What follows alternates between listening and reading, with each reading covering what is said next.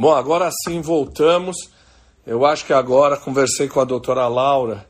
Agora acho que a doutora Laura já sabe como entrar, né? Espero que sim. Tá? Estamos voltando aqui para reflexões psiquiátricas. Né? E vamos falar sobre. Olha a gravata bonita, hein, Nenê?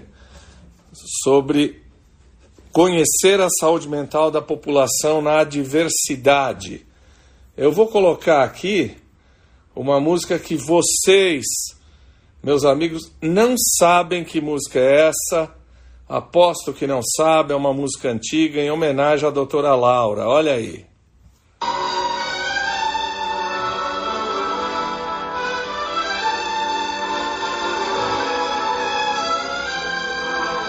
Aposto que vocês que acompanham aqui não sabem que música é essa. Essa é uma música de um filme de 1944. Que lindo, com Dana Andrews e Ginny Turney. Ah, a doutora Laura chegou, então eu vou colocar para ela, porque ela, homenageando a Laura, ela vai saber que música é essa. Aí.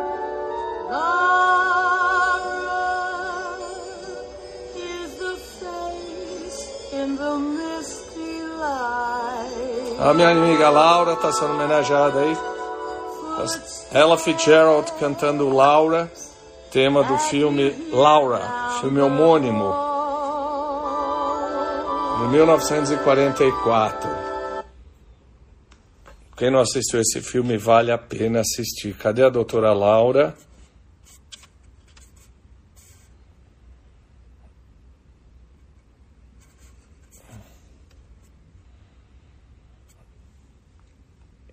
Vamos ver, Laura, você, o seu Instagram, Laura Helena, vamos lá.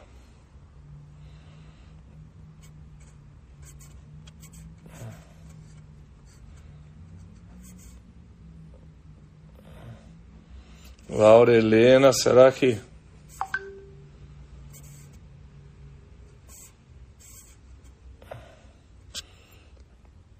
Ah, agora sim.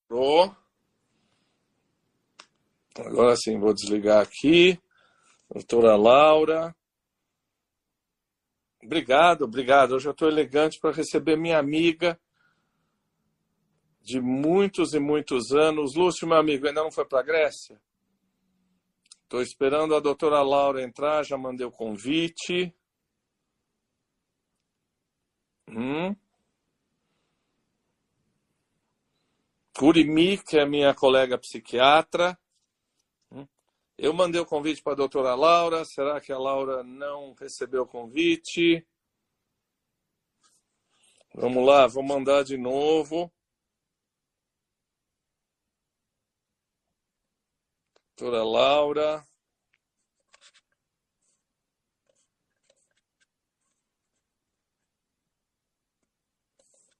Laura Helena.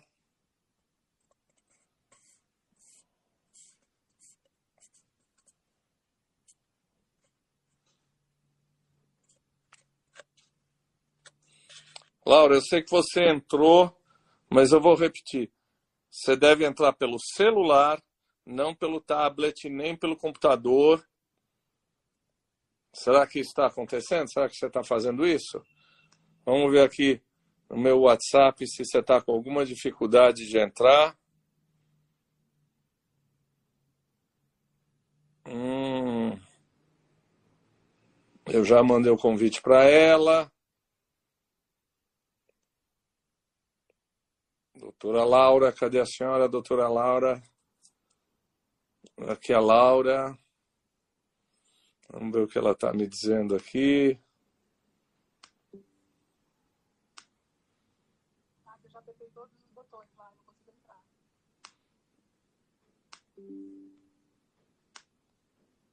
Eu já apertei todos os botões lá, não consigo entrar. Tá, Laura, é o seguinte, eu vou, eu vou falar aqui.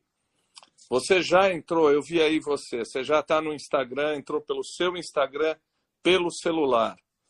Aí você clica na minha foto ali, aquela foto feia, meu ícone, assim, aquela coisa ali. Clica. Eu vou saber que você entrou. Aí eu vou mandar um convite para você. Basta aceitar o convite. O que, será que está acontecendo?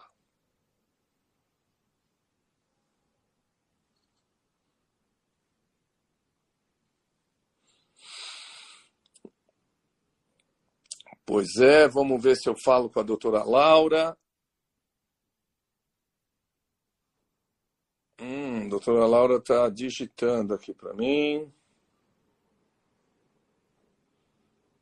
Ok, tá, vamos tentar agora. Vamos tentar agora.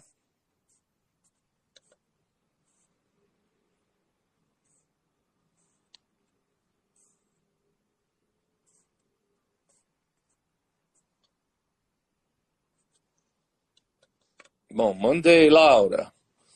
Vamos lá, é só clicar em cima do convite agora. Ah! Agora deu, né? Deu, deu. Deixa eu fechar aqui o, o computador, então. Que aí eu, eu, eu ia para o WhatsApp no celular, aí saía tudo de novo aí. É, não, eu estou fechando o meu aqui também, se não fico distraído. Você viu que eu botei. Você conhece essa música, Laura? Conheço, lógico. Isso, a minha mãe também chamava Laura. Meu pai ah, é? falava, minha mãe, assim, então era essa música. Esse é um filme maravilhoso, que o detetive é de 44. Dan Andrews se apaixona pelo retrato da Laura, né? É, é. Que supostamente estava morta. Ele se apaixona por um retrato. É lindo esse filme. Eu, eu não coloquei Lady Laura, tá bom? Ainda bem. oh, olha, a Laura é, é minha colega. Eu sou muito mais velho que ela, mas a Laura é minha colega há quase 40 anos, não é isso? 40 anos, está aqui. Ela está jovenzinha, eu estou acabado, eu conheço as crianças dela, ela conhece as minhas crianças. E eu fico super feliz, porque a Laura é uma pesquisadora, vocês vão ver daqui a pouco, super, super, super ocupada, uma pessoa que tem. Eu fui ver o número de publicações que a Laura tem e é assim. É, eu, eu fiquei absolutamente é, encantado de ver o que você publica. Anotei um monte de coisas aqui, algumas que eu já conhecia. Ah, Laura, muito obrigado por você ter vindo. A gente vai falar de conhecer a saúde mental da população e da população a diversidade também. Então, queria agradecer muito você ter aceito o convite. Eu que agradeço, tá? Que é um prazer. Bom, eu sou neófita nesse tipo de coisa, sou meio tímida, assim, então eu vou só para coisas científicas ali com um grupinho pequeno de pessoas. Mas eu, eu acho que eu tenho que dar um start e eu acho que você pode me ajudar aí é, nessa, nessa empreitada. Tenho certeza que vai ser um sucesso. Uh, vamos falar um pouquinho, assim, para as pessoas te conhecerem. Uh, conta um pouco, Laura, como é que foi a sua trajetória, né? Eu conheci você jovenzinho, com a gente síndrome do pânico, mas tem uma longa história nisso, né? Conta um Sim. pouco a sua trajetória até chegar aqui. Tá, eu uh, fui fazer psiquiatria eu decidi fazer psiquiatria, tinha uns 13 anos, 14 anos, assim, vendo um, um programa na TV Cultura, Jovem Urgente, que era uma coisa de grupo, terapia de grupo, com jovens, e uma coisa. Era a época da ditadura, né? 68. Uh, e isso me encantou. Eu falei, eu quero trabalhar com isso, com questões psicológicas, não sei o quê. Tá. Aí resolvi fazer medicina e ir para psiquiatria. Entrei na medicina e a psiquiatria era complicada naquela época, década de 70, né, ditadura. A USP foi bastante impactada com a, com a questão da ditadura, muita gente foi jubilada, né, foi aposentada, e a psiquiatria sofreu muito naquela época. Então a gente tinha um número restrito de professores, o hospital era meio fechado, né? E todo mundo falava para mim, não, não faz psiquiatria, faz outra coisa, faz, faz eu quase fui para pediatria porque lá tinha um grupo geral e aí tinha os psiquiatras lá. Eu falei, eu vou fazer pediatria e aí né? Aí, no meio do, do, internato, um residente da pediatria me falou assim: Laura, você já sei o que você vai fazer. Você vai trabalhar. Que eu estava trabalhando como interna no, num berçário patológico. E quase. Os internos não punham a mão nos bebês, né? Mas eu gostava tanto daquela história lá, aquela coisa dos bebês e das mães, né? E o um residente falou assim: Ah, já sei o que, que você vai ser. Você vai ser pediatra, mas você vai cuidar da depressão das mães, do berçário patológico. Putz, aquele me deu, não, o que eu estou fazendo, né? Mas, na verdade, durante a graduação, eu fui procurar outras coisas. Trabalhei na clínica terapêutica Infância, do Di Loreto. Uhum. Era difícil entrar, você passava por um role-playing, era uma coisa difícil de trabalhar. Uh, fiz alguns cursos e fiz curso de psicodrama, formação em psicodrama. Né? E acabei entrando na, na, na residência. E aí eu conheci o Valentim, que estava voltando né, uh, da Inglaterra. Num, num, era, uma, era um, curso, um concurso para titular. Uhum. E o Daniel Riva, que era nosso, que era um neurologista, você como a, a, psiquiatria foi esvaziada né, na ditadura. Quem coordenava a residência de psiquiatria era um neurologista, Daniel Riva, que, aliás, eu, eu achava ele excelente, ele é um cara excelente, sabe muito a psiquiatria, uhum. aprendi muito com ele, né? E ele me apresentou o Valentim. Aí o Valentim me convidou para ir na casa dele e me deu o Present State Examination. Lembra Fala para as pessoas o que é o PSE, o que é o Present então, State Examination. O PSE é, é uma entrevista psiquiátrica uh, para ser usada pelo clínico. Porque a psiquiatria, acho que vão fazer meio um, um, uma coisa da história da psiquiatria, né? A psiquiatria Não. Tinha várias escolas, né? Uh, escola francesa, anglo-saxônica, escola americana, eram, pensava a, a, psiquiatria de formas diferentes, né? Então, os transtornos eh, tinham nomes diferentes, eh, era uma coisa muito particular dessas escolas, né? Aqui no, no, no Brasil, o, o, pessoal do servidor público, uh, com o Carol Sonnerreich, né? visões bem diferentes da psiquiatria. O Present eh, State Examination era uma forma de tentar uh, padronizar um pouco a avaliação né, do, dos pacientes para pesquisa em psiquiatria. Né? Então, era aplicado por psiquiatra, aí tinha um treinamento, e você tinha uma coisa meio padronizada, uh, com glossário, uh, psicopatológico, fenomenológico bem, bem importante, baseado em clássicos da psiquiatria. E o PSE, não, não, a preocupação não era dar um rótulo diagnóstico, né? era a gente ver o perfil sim, sintomatológico. O PSE é, também entra, desculpe, naquela época do chamado projeto US-UK, Estados Unidos Inglaterra, diagnósticos Isso. da Inglaterra totalmente diferentes nos Estados Unidos. Não se Exatamente. falava a mesma língua. É, não se falava a mesma língua, né? Porque, por exemplo, a principal questão naquela época era diferenciar os quadros psicóticos. A epidemiologia era muito psiquiátrica naquela época, era, vinha de uma tradição de se ver uh, records, né? Quer dizer, anotações uh, clínicas de quem chegava a serviços e diferenciar o que, que era transtorno, que na época não era transtorno bipolar, a psicose maníaco-depressiva, da esquizofrenia. Né? Uhum. Vocês estão vendo que a gente é lá do, do passado, né? É, a gente é paleo... no século passado.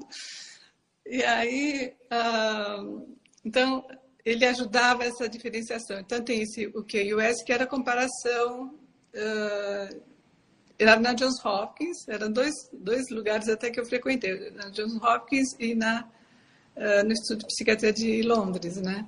Uhum. Uh, e em Londres se viu muito mais psicoses afetivas e uh, nos Estados Unidos o diagnóstico que predominava era esquizofrenia. E aí, como o PSE dava um perfil sintomatológico, eles viram que o conceito americano de esquizofrenia era muito mais amplo do que o conceito inglês, né?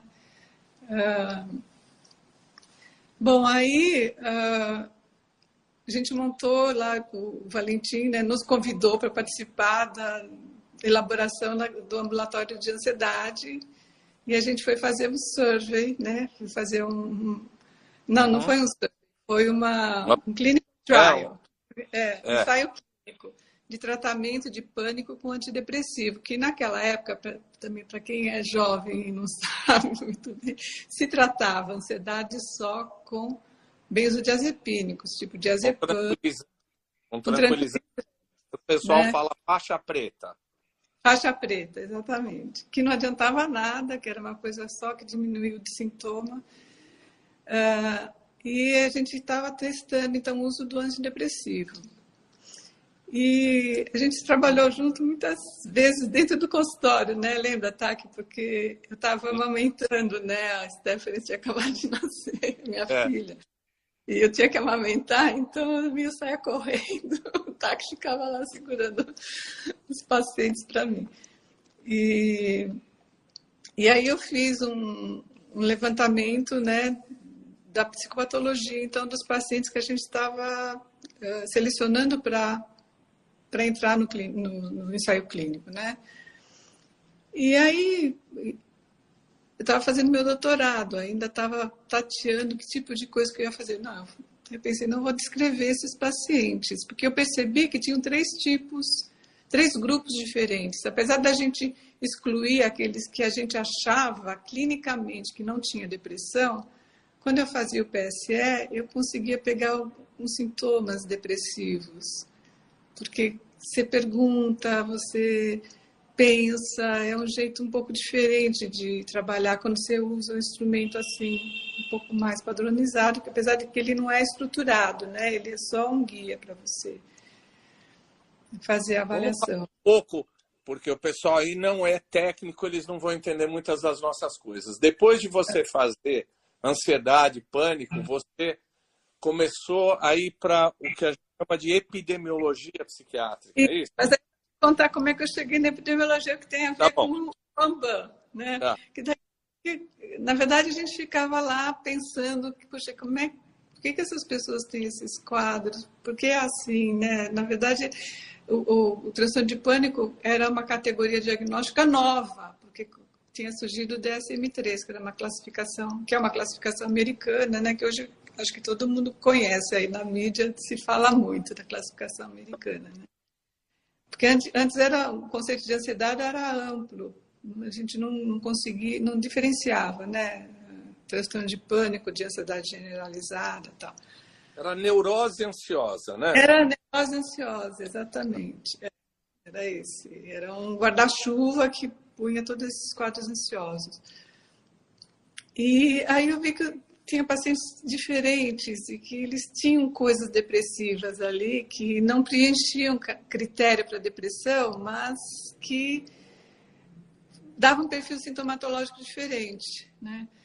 Aí, naquela, naquele momento, o Arthur, meu ex-marido, né, o Arthur Guerra de Andrade, ele ganhou uma bolsa para ir para Johns Hopkins. Ele foi convidado para ir para lá. E eu estava no meio do doutorado e tal, daí ele chegou em casa um dia, ah, não sei o que, eu... e aí, como é que eu faço? Eu vou para lá, e você... porque eu estava fazendo coisas com a Inglaterra. Uh, eu falei, ah, vamos todo mundo junto para Johns Hopkins, né? Eu me viro, arrumo uma coisa para fazer lá. E aí eu fui atrás de uma pessoa e consegui uh, ser aceita como aluna especial como, como se fosse um doutorado sanduíche.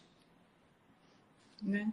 Só que eu cheguei lá, uh, aquela época era a época do colo, não tinha o CNPq, né, CAPES, tinha uma bolsa CAPES, mas eu não podia, porque, não sei, tinha lá uma regra que não preenchia o critério.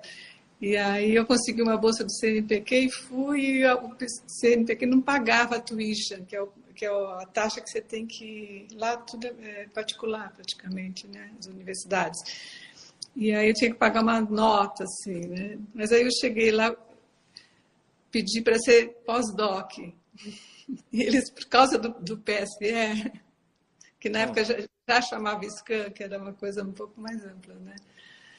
Uh, eu acabei uh, entrando como pós-doc. Aí pagava mil dólares só, não eram 17 mil dólares que eu tinha que pagar. Bom, aí eu mostrei para o meu orientador os meus dados daqui do Brasil. Daí ele falou assim, nossa, porque eu falei, eu acho que tem comorbidade aí. E é uma comorbidade subsindrômica, né? Comorbidade é quando duas doenças psiquiátricas ou não se superpõem. É, e subsindrômica é que não, não, não é de tal intensidade que você diz que tem duas doenças mesmo, mas alguns sintomas entram ali naquele quadro. E que isso pode até ser preditor de resposta a diferentes tratamentos. Você tem determinadas sintomatologias, né? Uh, e aí ele falou, ah, não, nossa, ótimo, muito legal o que você está fazendo, mas é um banco de dados clínico. E comorbidade a gente se vê na população geral. Porque uh, você tem um, um, um filtro, né? Quem procura tratamento geralmente são quadros mais graves. Então, para você falar que um transtorno uh, tem mais comorbidade, se você olhar isso na população geral, você valida muito mais esse seu achado clínico. Né? Aí eu falei para ele, olha... Para as pessoas entenderem, as pessoas que vão para o IPQ, para o HC, para grandes hospitais, são pacientes mais graves, portanto, esses pacientes têm mais doença psiquiátrica, têm mais coisa associada. Você está dizendo, essa não é a população melhor da gente não, estudar. Melhor não. é estudar na rua, né? É, é a população geral, né? E eles tinham acabado de fazer aquele Epidemiological Catchment Area Study, que era um estudo na população geral ao redor de um determinado serviço, né? Um, aí eu falei para ele assim, hum, e se você deixa eu olhar isso no seu banco de dados? ele, isso na primeira entrevista com o cara, ele nem me conhecia. Ele falou, deixo. Uh, você sabe mexer, como é que é a expertise em estatística? E a gente tinha no Amban o, o Ernesto, lembra? Isso, claro. Era do, Está ótimo. É, e eu sentava lá com ele, eu ficava lá analisando as coisas com ele. Então eu sabia mexer no, no programa estatístico e tal. Aí eu, ele, eu sentei lá no, na Johns Hopkins e vi e fiz dois papers, que foram dois papers da minha tese.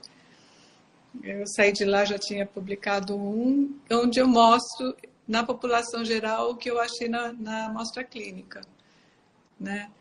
E, e, na verdade, eu cheguei na Johns Hopkins e eu me encantei, porque eu botei a mochila nas costas e fui fazer os cursos, né? Curso de estatística, curso de epidemiologia. A aula de epidemiologia, para mim, era, era o que eu queria, porque na minha cabeça eu sempre estava tentando entender como é que a gente chegava, como é que a gente validava um determinado achado clínico tal. E para mim aquilo foi uma maravilha, assim. E, bom, aí voltei para o Brasil e depois de um ano, a gente ficou um ano só. E voltei para o Brasil e fiz o survey, fiz o epidemiológico catchment area do Hospital das Clínicas. Uhum. Né? Eu, uh, eu não tinha doutorado, nem podia entrar na FAPESP, mas aí o Rui Laurenti, que é professor da Escola de Saúde Pública, uh, me ajudou, o Valentim e tal, e eu fiz esse primeiro survey, né? E é uma coisa que estava começando, né? Psiquiatria e epidemiologia. Eu lembro que até me perguntavam, mas o que, que tem a ver epidemiologia com psiquiatria, né? Porque epidemiologia a gente aprendia na escola, né? Na, na Fala para as pessoas, explica para as pessoas o que é epidemiologia e como é que você faz um estudo epidemiológico? Você sai batendo na porta e perguntando: o senhor tem depressão? Como é que faz? É, então, epidemiologia é uma, uma, são uma série de métodos né, que a gente usa para entender eh, como uma patologia aparece na, na população. Né? Então, uh, quer dizer, uh, epidemo, né? quer dizer, entre, né? é o grego. Né? É, entre o povo. Entre o povo, né? Então, uh, quer dizer, como é que está na população geral? Então, é, é o estudo da... Uh, na verdade, isso é uma parte da epidemiologia, né? mas tradicionalmente ela começou como estudo na, na população geral. Você tentar achar causas, né? fatores de risco, uh, grupos de pessoas que são mais afetadas por uma determinada doença, né? alguma outra situação. Então, isso é epidemiologia. Uh, então, você vendo uma população mais ampla, porque, como eu falei, o exemplo da comorbidade, né, dos pacientes que chegam na HC, então, aí você tem uma, uma amostra que não é representativa da população. Né?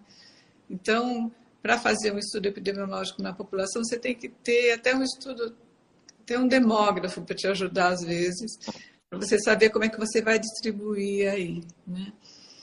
Então, eu, como eu escolhi uma área de captação, quer dizer, tinha uma referência, era aquela área que era assistida ali, na verdade, pelo Centro de Saúde Escola, ali da Escola de Saúde Pública. O Paula Souza, né? Paula Souza, é, que pegava a Vila Madalena, Jardim América, aquela parte ali então, de Pinto.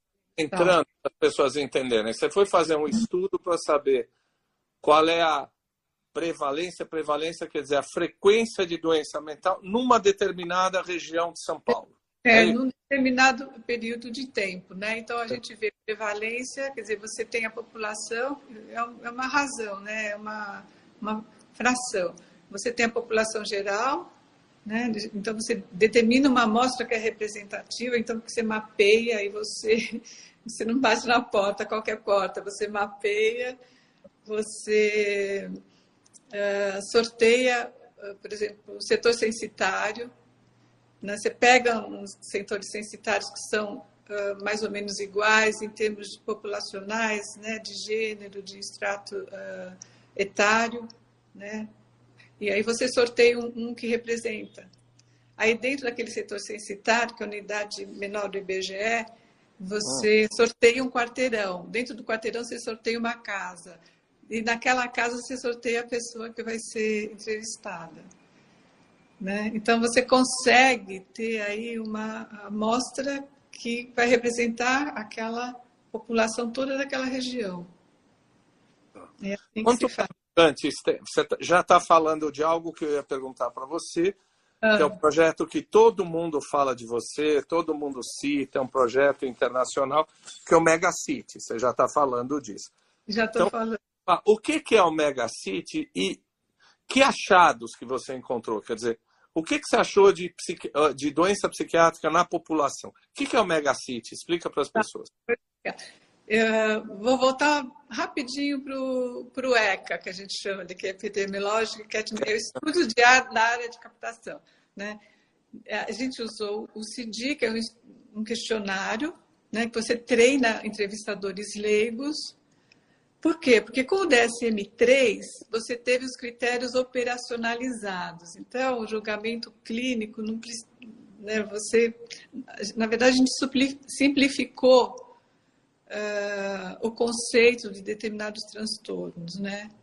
Então, são sintomas, determinados sintomas, tem que ter um número X de sintomas, tal. Então, você cria lá um algoritmo e você tem um diagnóstico. Então, era uma entrevista, é uma entrevista padronizada, você treina o entrevistador leigo, ele vai na casa da pessoa né, e vê aquela. Então, a gente tinha uma versão simplificada, que era mais de sintomas tal, e a gente não tinha dados de incapacitação. Né? Então, o que, que aconteceu? Então, era, era uma era em que a gente queria saber, então, a prevalência, que é o número de pessoas acometidas na população geral num determinado período de tempo, por exemplo, ou durante a vida ou nos últimos 12 meses, tá? que tinham quadros como depressão, ansiedade, uso e dependência de álcool e drogas, que a gente chama de transtornos mentais comuns, que não são as psicoses, que geralmente as psicoses chegam aos serviços. E a prevalência na população geral é baixa. Esses transtornos mentais comuns, a, a gente sabia que a prevalência era maior, mas a gente não sabia que era tão grande. Então, quando se fez essa onda, do, do, do, do ECA americano, né? E, e, alguns outros países fizeram, a gente juntou esse banco de dados e começamos a fazer papers juntos. Né? Isso coordenado pelo Ron Kessler, que é um cara lá que hoje que era na Universidade de Michigan, hoje ele está na Harvard. Uh, a gente publicou pouquíssimos artigos desse, uh, desse consórcio, porque a gente falava, puxa, mas por que, que essa prevalência é tão alta? E o que, que significa isso em termos de serviço e tal? A gente não tinha quase dados de serviço, né? Aí, eu, acho que preciso desligar aqui o som. Uh, ele, a gente pensou no, mudamos completamente o CIDI, pusemos uma porção de informações aí de capacitação, tal, de fatores de risco, uh, vários fatores de risco, adversidades na infância, eh, relacionamentos, bastante coisa, assim, uma entrevista bem grande.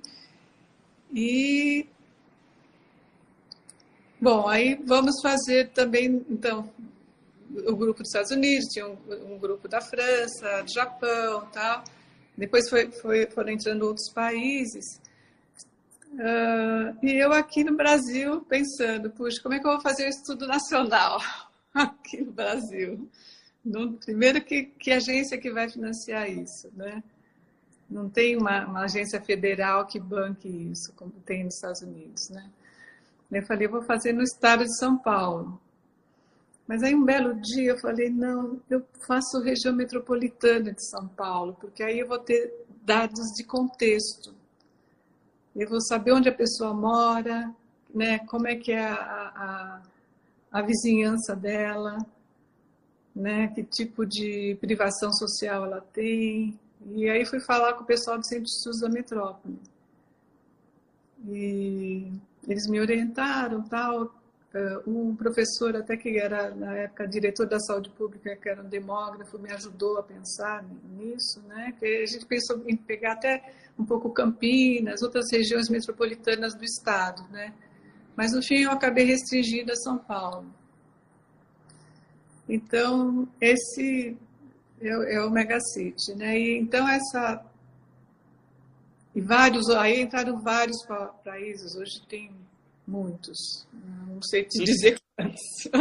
Para as pessoas que não são psiquiatras, não são profissionais de saúde, no Megacity você encontrou qual é a frequência, então, de depressão, de ansiedade, de alcoolismo na população?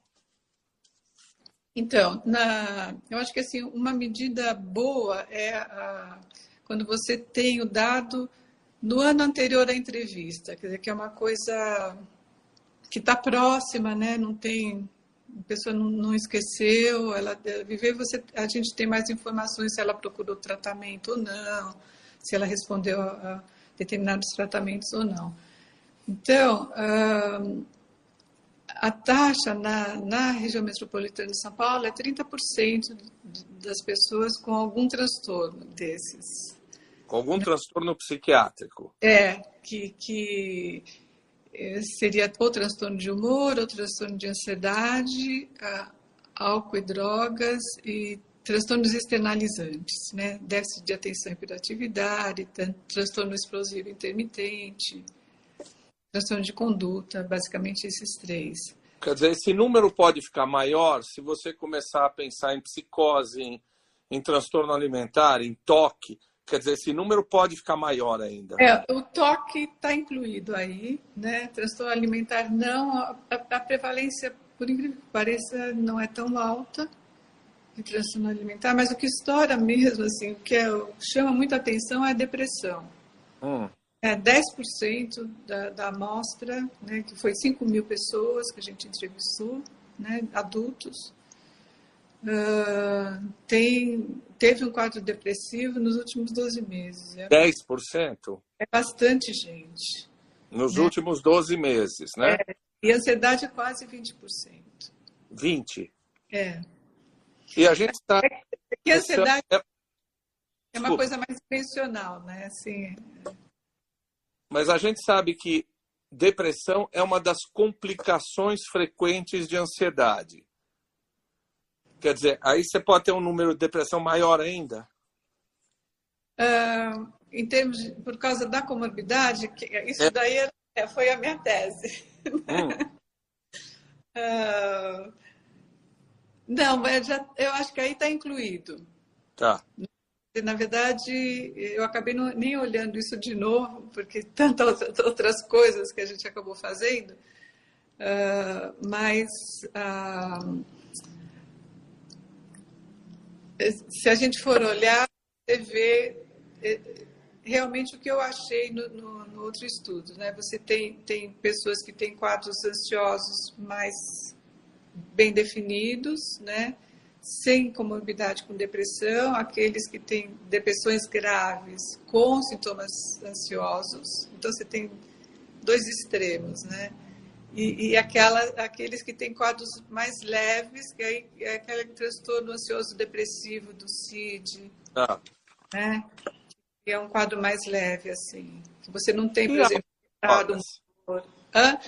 E, e álcool e drogas? Bom, álcool e drogas, para um estudo populacional, não é o melhor desenho. Principalmente drogas ilícitas. Você está indo na casa da pessoa perguntando uma coisa ilegal, né? Você então... fuma maconha, filho? Ninguém fala, né? Estudo, Você a pocheira? Não, né? No meu primeiro estudo, eu fui fazer umas entrevistas usando o SCAN, que é o PSE, na... e aí eu lembro numa casa, num cara ali, perto do shopping, em Guatemi até, ele falava, doutora, eu uso todas, mas não falei nada para o outro cara que veio aqui.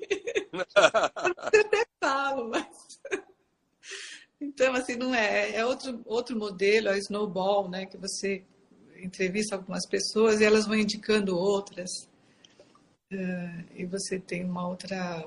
Então, o pessoal que estuda drogas usa mais esse modelo.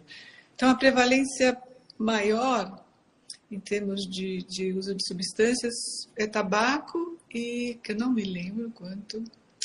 Apesar de eu ter tido um aluno que fez uma tese sobre isso, eu não lembro exatamente que a gente acha que não tem um paper específico de prevalência. Assim. Uh, e uh, beber pesado episódico, que aí é um conceito uh, que não é muito bem conhecido pelas pessoas, que porque o Global Burden of Disease, quer dizer, todo, todos esses estudos eles são os que dão informação para o Global Burden of Disease, né? é o Global Burden Disease? Então, então vamos explicar o que é o Global Burden. Então, lembra que eu falei que a gente fez o um estudo, o primeiro, e a gente não, não tinha dados de incapacitação? Uhum. Uh, então, com os dados de incapacitação, uh, foi possível saber que a depressão, por exemplo, a ansiedade, são um, um dos transtornos que mais dão incapacitação na vida. Isso. Então, são anos vividos com incapacitação ou morte prematura. É. São número de dias que o cara não trabalha ou não estuda ao longo da vida? É, isso é uma das medidas, né? É, a gente tem papers publicados, então, é, dias fora do trabalho, ou é, tem conceito absenteísmo ou presenteísmo, presenteísmo uhum. né? O cara falta, presenteísmo, ele está lá, mas ele não consegue trabalhar direito. Fica enrolando, né? Ele fica lá enrolando. É. Então, isso é um pouco um marcador de gravidade, vamos dizer assim, né? Incapacitação. Uh, então, o, o, Global Burden uh, mostrou que o álcool, você beber cinco homens, né, cinco doses ou mais numa única ocasião, e mulher quatro doses ou mais, é, é, é um padrão Peraí, de bebê. De novo. É uma única ocasião, cinco doses, é isso? Cinco doses ou mais. É, tá bom, período, uma pode. Num período de duas horas, não sei ah, tá exatamente. Eu não sei como é que está o padrão hoje, mas isso lá no, sei lá, dez anos atrás que a gente está fazendo esses artigos, uh, era um conceito novo e todo mundo questionava. Até fui dar aula Faculdade de Saúde Pública, o pessoal fala, mas imagina, depende do álcool, não depende do álcool. É uma dose que muda o volume, né? Quer dizer, o destilado tem um volume menor, o, o, um maior e a cerveja maior ainda, então é mais diluída só, mas a dose é maior, né? Então, Sim. É, e aí esses, é, esse critério a gente achou bastante essa coisa do, do bebê pesado episódico, né? Uh, deixa eu apimentar um pouco a nossa conversa. É. Você acha que se você tivesse feito e vai fazer né, um outro megacity, agora, no me, depois, na verdade não é depois da pandemia, mas é no meio da pandemia, esses números seriam maiores? E junto com isso, acho que eu vou te perguntar, porque eu preciso ouvir de você, porque o pessoal, algumas pessoas cometendo pau em mim, Hum. Dá para falar de saúde mental sem falar de política de saúde, de economia, de cultura? Não, não dá. Dá para falar? Não, não, dá, né? Bom, aí eu vou, eu vou chegar na outra coisa que eu estou fazendo agora. Então, vai, vai, fala. Porque, porque assim, né? Eu fiz o Megacity, tô, faço epidemiologia e, e, o pessoal que eu trabalho é um pessoal super capacitado, né? uh, no mundo todo, é um, é um, grupo. Mas eu sou um pouco descrente de, desses números, né? Então, eu sempre vou atrás, por exemplo, eu usei técnicas estatísticas para ver, por exemplo, tá, então tá, tem uma depressão aqui, 10% com 12 meses, né? Mas que tipo de depressão é essa? E, e desses que têm o diagnóstico por, pelo critério americano, né, de depressão, uh, quais realmente são mais graves. Né? Então, um aluno meu foi ver isso, usou uma, uma técnica que chama uh, patentes, né? Uh, e a gente vê que, por exemplo, 80% das pessoas que têm um diagnóstico de depressão não é tão grave, é um quadro mais leve, apesar de preencher aquele critério. Então, os critérios são muito amplos, né?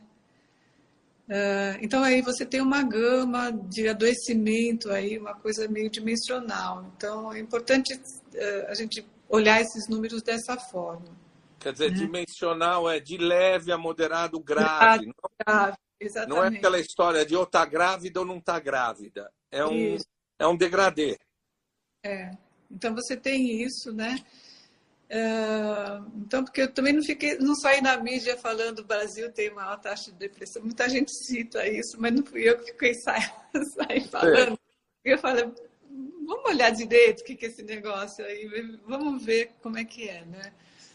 E, e aí eu comecei a questionar, tal, não sei o quê. Aí um belo dia eu recebo um e-mail né, de um cara. Uh, um sociólogo da Inglaterra, olha, eu estou fazendo, eu tenho um projeto e eu queria te convidar para uma reunião uh, em Londres.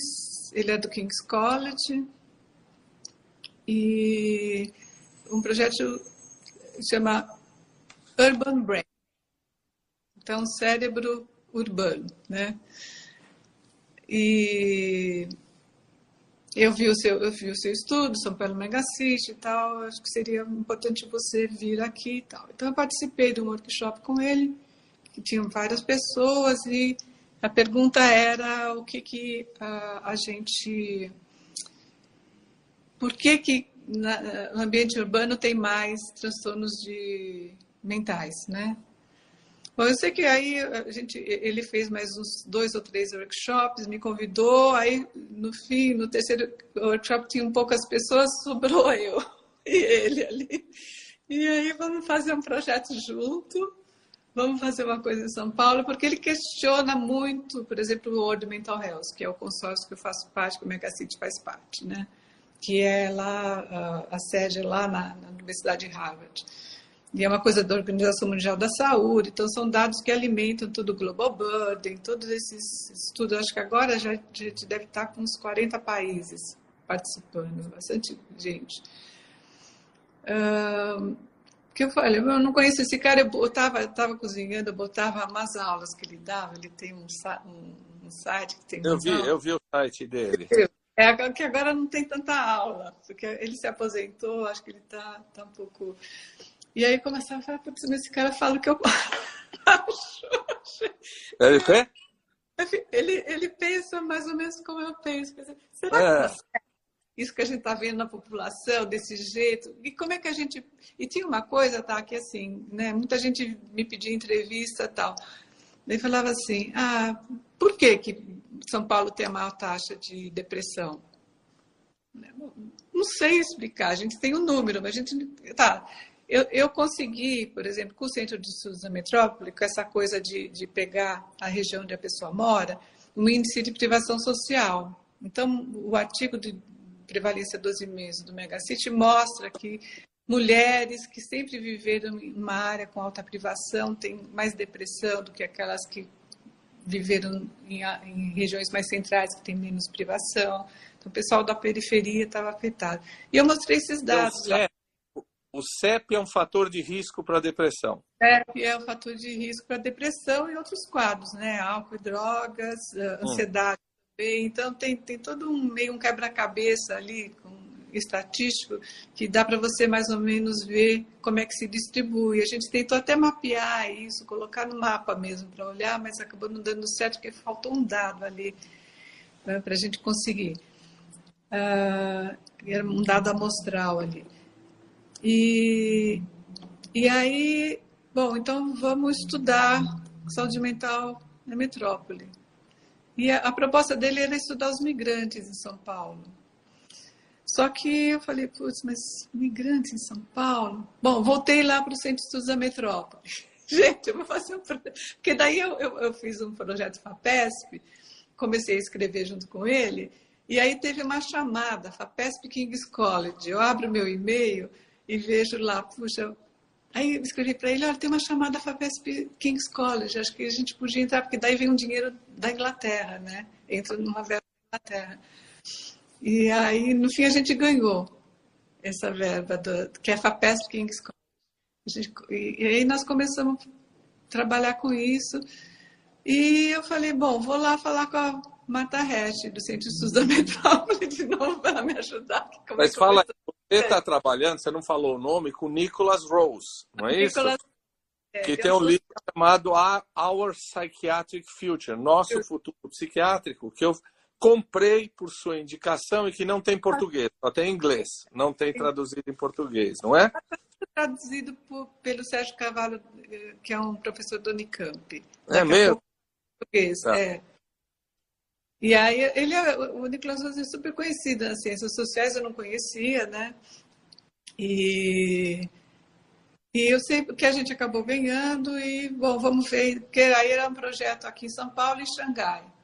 Então, o pessoal de Xangai vendo, vendo os migrantes em Xangai e eu aqui tentando achar migrante, né? E eu acabei indo falar, a Mata Red falou assim, procura o Gabriel Ferran, né? Aí eu procurei o Gabriel Feltran, que é um, um, antropólogo que estudou um bairro de São Paulo e ele fez uma etnografia e estudou o PCC. Ele escreveu um livro chamado Irmãos, que agora tem uma ah, série ah, eu... na HBO. É, já ouviu falar? Já. Desse, então. E, e aí eu fui fazer um curso com o Gabriel sobre violência. E nesse curso, eu levei a Camila, que é uma colega nossa, né, a Camila Magalhães, que trabalha com álcool e drogas. E a gente, de vez em quando, a gente falava, porque coisa da álcool e drogas aparecia muito lá tal. E aí tinha várias pessoas ali na, na, na casa do SEBRAP, né, onde é, é o Centro de Estudos da Metrópole, Aí um dia no café o pessoal cercou a gente assim, e falou assim, a gente precisa de você. uh, lá no bairro, que é um bairro da Zona Leste. A gente precisa de você lá. Nós somos do Centro de Direitos Humanos, o Centro de, de Apoio à Criança e Adolescente e tal, e a gente tem vários problemas de assistência psiquiátrica lá, e você não quer ajudar tal. E, bom, no fim, isso virou meu projeto. Aí eu fui. fui Vai falar o bairro, mas tem 40 comunidades ou favelas, né? Comunidade é o termo bonito, não é? Elas, é, tem muitas favelas. Foi, na pandemia foi a, a, o lugar que teve mais morte em São Paulo, né? E é um lugar que é na Zona Leste, né? Na Zona Leste tem um movimento de saúde muito bem organizado, a população se organizou desde a década de 70, desde a época da ditadura, né? E, e tem bastante equipamentos do SUS. Então, eh, eles estavam fazendo uma audiência pública porque uh, eles pediam a assistência do SUS, o SUS não dá conta do número de casos e não dá conta da, da uh, é muito difícil, são questões sociais muito graves, privações muito graves, é muita violência, né? Uh, tem muita uh, álcool e drogas, tem, tem as chacinas. Então, é mãe que perdeu filho uh, assassinado, é, é, mãe que o filho está no tráfico, está preso, é criança que está sendo aliciada pelo tráfico. Eh, mulher, mulheres que estão sozinhas, homens com problema de álcool e violência doméstica. Então, uh, é... e, e, e, desculpa, essa coisa é tão evidente que se a gente voltar lá para trás, para nossa para nossa formação psiquiátrica, 30 e tantos, 40 anos atrás, 50 anos atrás, é ridículo as pessoas, a gente, claro, é um anacronismo olhar para trás e dizer, não, é tudo genético, sem considerar essas é. questões sociais, culturais então, mental, não é? Você vai ver no livro do, do Nicholas Rose que, no fim, ele, ele, ele leva em conta é, as coisas biológicas, porém, que, que também é o que a gente sabe né, de epigenética, né, quer dizer, uhum. do meio na, na, na, expressão dos genes, né? E, e como isso vai muda, moldando, né? Muitas coisas. Por exemplo, eu acabei de. Um aluno meu tá, estudou uh, inflamação e depressão. Né? Uhum. Então, inflamação pelo estresse, inflamação pelo, uh, pela obesidade. Né? A amostra do megacite, mais de 50% é obesa ou com sobrepeso. Mais de sobrepeso. É. Então, assim, você vê que o adoecimento, não só o adoecimento mental, mas das doenças crônicas em geral, está muito uh, ligado a, a, questões sociais. Então, você tem o biológico, né? mas você tem o, as questões sociais interferindo no biológico. Então, se você tem que ah. ter um nicho onde a pessoa está uh, tá vivendo, né? Como ela vive ali naquele lugar, as condições de vida dela e, e, e recursos que ela tem, até de alimentação. Vai, a pessoa vai compra um pacote de bolacha mais barato, né? Porque é o que ela consegue para dar até para os filhos, né? E o que a gente está vendo também é até poluição, né? Nessa discussão, Sim. não é? Poluição, uh, a gente tem paper Megacity com área verde, que a gente fez com o pessoal lá da patologia. Uh, também com, mostrando que tem mais ansiedade quando tem menos área verde. Olha. É, é. Laura, deixa eu falar uma coisa. É. Daqui a pouquinho o Instagram vai derrubar a gente e o tá. risco é a gente perder tudo isso que a gente falou.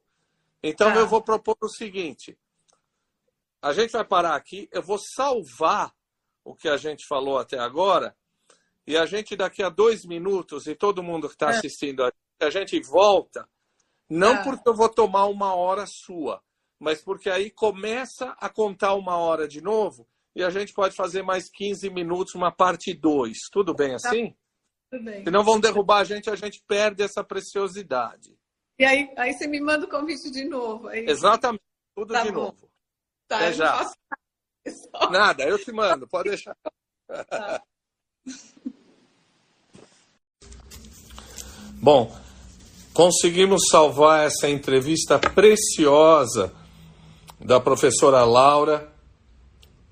É, vocês que viram, acho que estão encantados com a Laura, é, que é uma querida amiga de quase 40 anos, ela é jovenzinha e tal, eu sou bem mais velho. Não, ela foi minha chefe na residência, viu? Eu é que estou estragado. É, e daqui a pouco a Laura volta e a gente fala mais 15 minutos, porque eu quero perguntar para ela: vai ter mais doença mental pós-pandemia? É, tem um monte de perguntas aqui que talvez não dê para fazer tudo, né? É,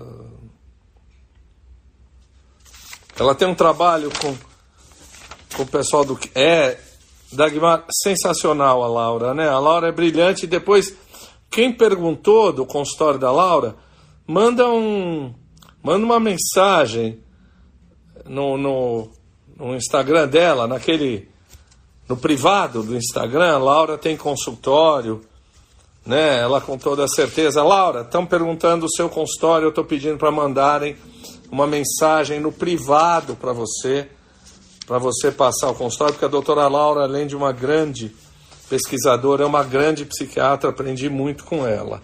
Vamos chamar a Laura novamente?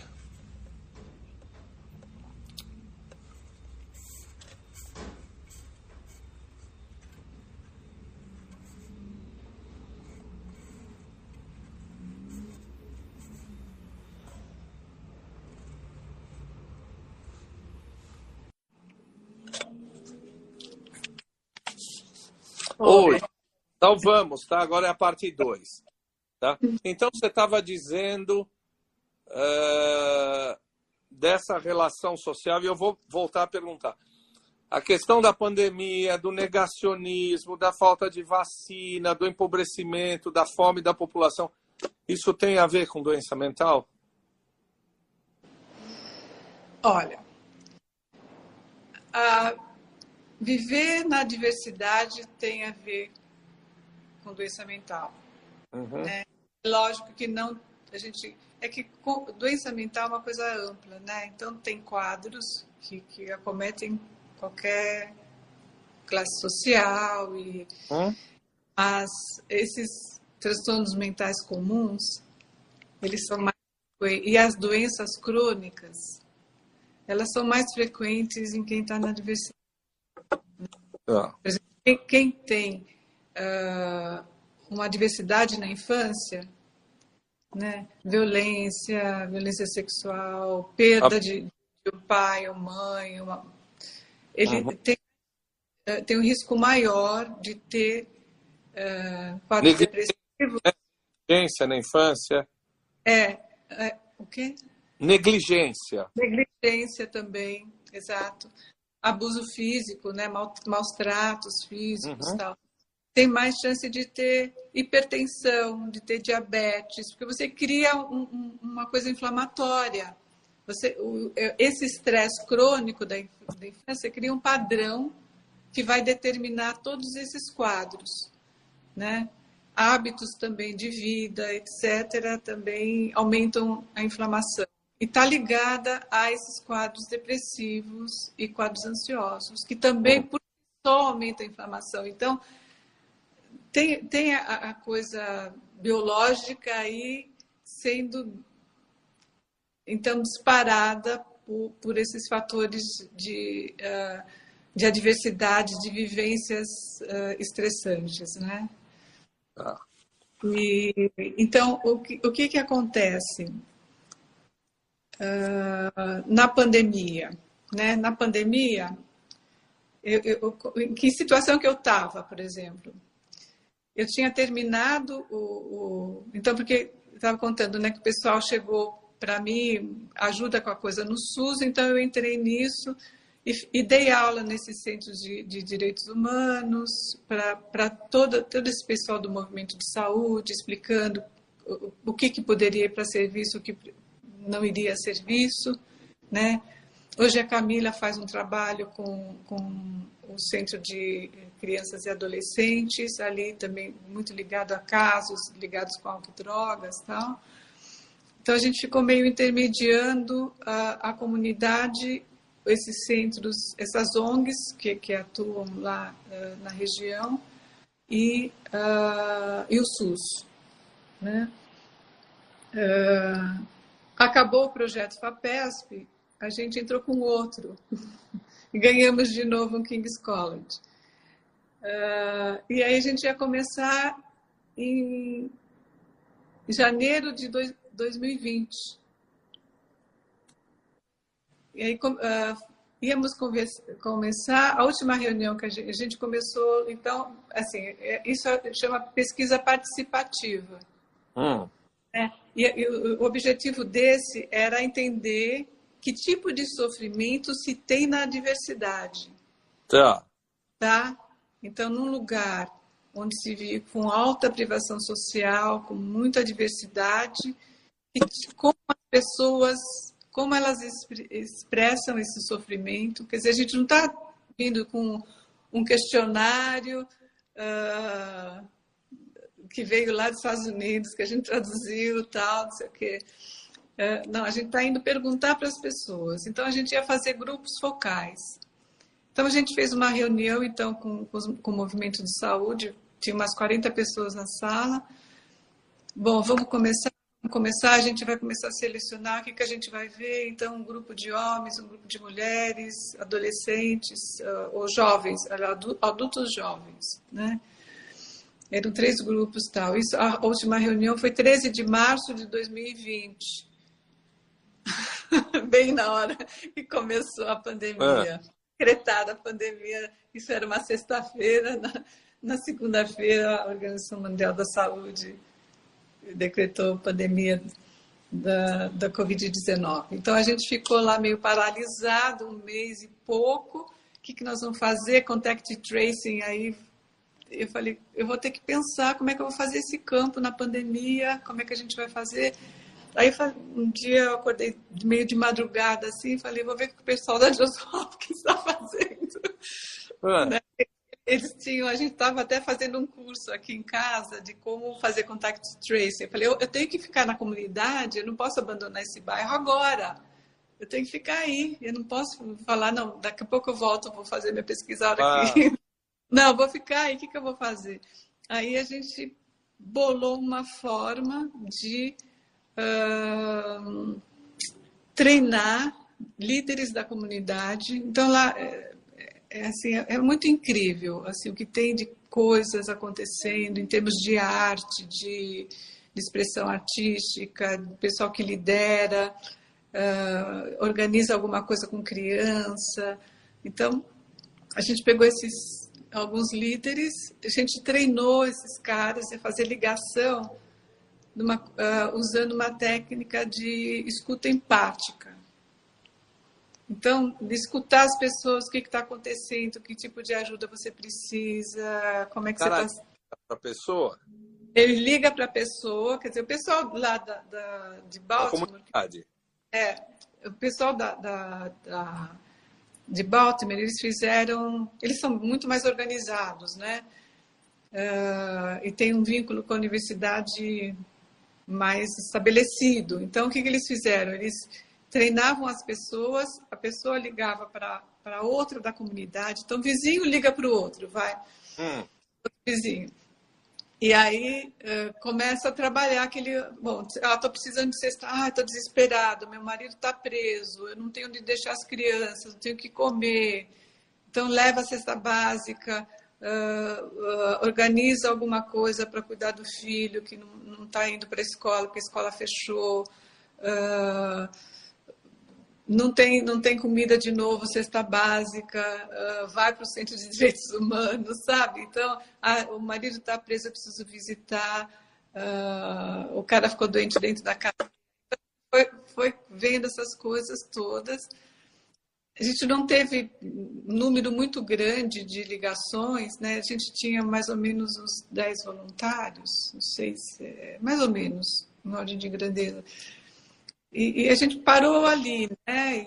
E, e esses conseguiram ligar para quatro ou cinco pessoas cada um. Então a gente ficou numa coisa meio restrita, porque não tinha, eles não têm celular, não têm telefone fixo.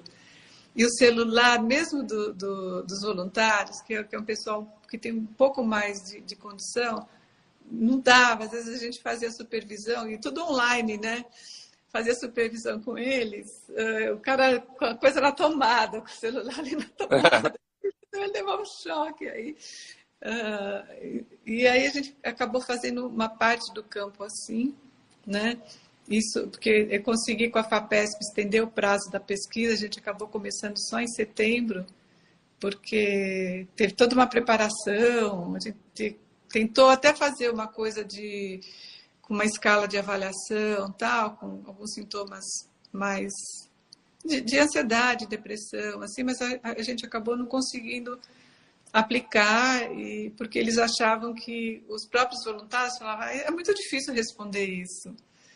Uh, então foi um campo muito interessante, né, que a gente conseguiu dar, dar esse suporte e Uh, além do mais, a gente conseguia, porque a gente dava os caminhos e aí criava uma rede ali, mesmo aquele que a gente não conseguia alcançar pelo telefone, mas uh, que estava em comunicação voluntário, ele falava, não, eu, eu já, já chamei a fulana ali da outra casa, chamei a ciclana, a gente, é, então os filhos dela vêm ficam aqui, então eles vão, vão tentando se organizar ali a comunidade e a gente está participando disso. Agora a gente voltou para o campo já mais presencial e tem um, um, um núcleo ali que recebe as mães né, de, de filhos que ou estão presos ou que, é, que perderam os filhos tal.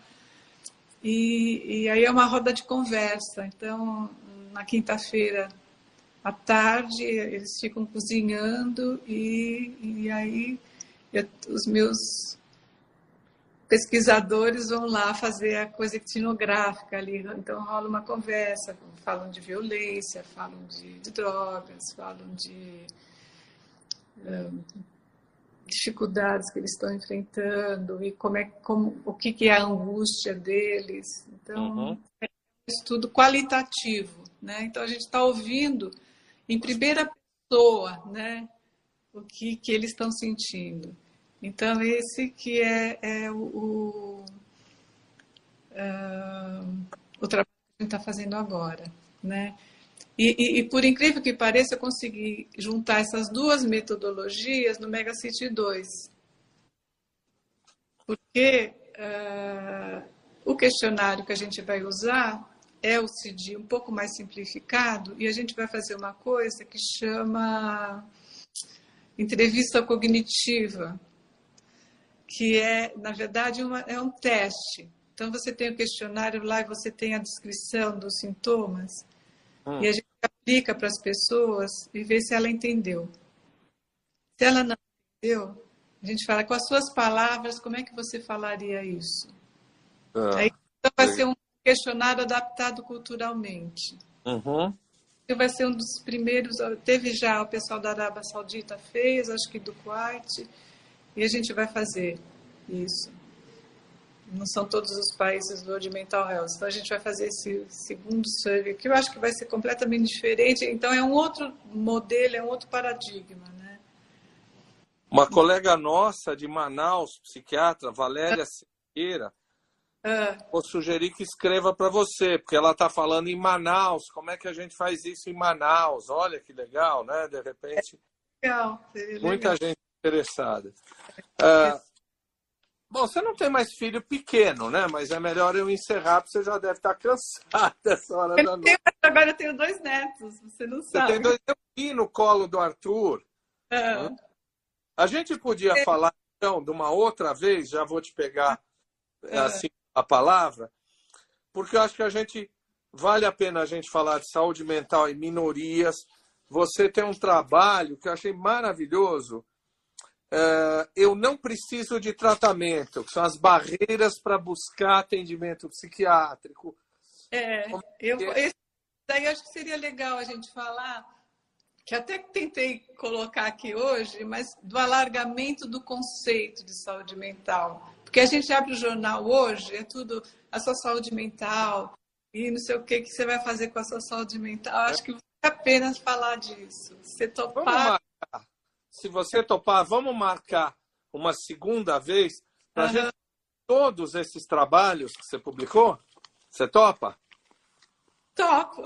Tá bom. A gente senta lá uma hora e vê lá o que, que te interessa e a gente fala. As pessoas, olha, tem, tem 30 e poucas pessoas assistindo, mas depois você vai ver, vai ter mil, duas mil pessoas assistindo e comentando, escrevendo para você depois. Então, é. acho que tem tanta coisa bonita que você fez que vale a pena a gente divulgar depois. Tá bom, tá aqui. Muito bom. obrigada por essa oportunidade e por me tirar da toca. Tá bom, você foi brilhante, Laura, como sempre. Um beijo. Generoso. Beijo, tchau.